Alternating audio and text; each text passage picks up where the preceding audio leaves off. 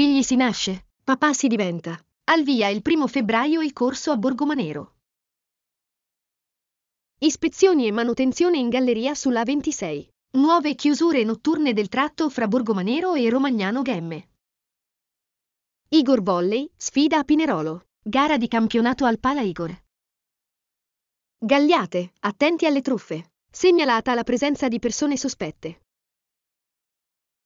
Attività della Polfer nel periodo natalizio. Controllate 335 persone e organizzati 4 servizi di vigilanza a bordo treno. Borgomanero, partita centrale operativa territoriale. È quella dell'area nord dell'ASL Novara. Castelletto Ticino, chiesa parrocchiale di Sant'Antonio Abate. Si festeggiano i 224 anni dalla consacrazione.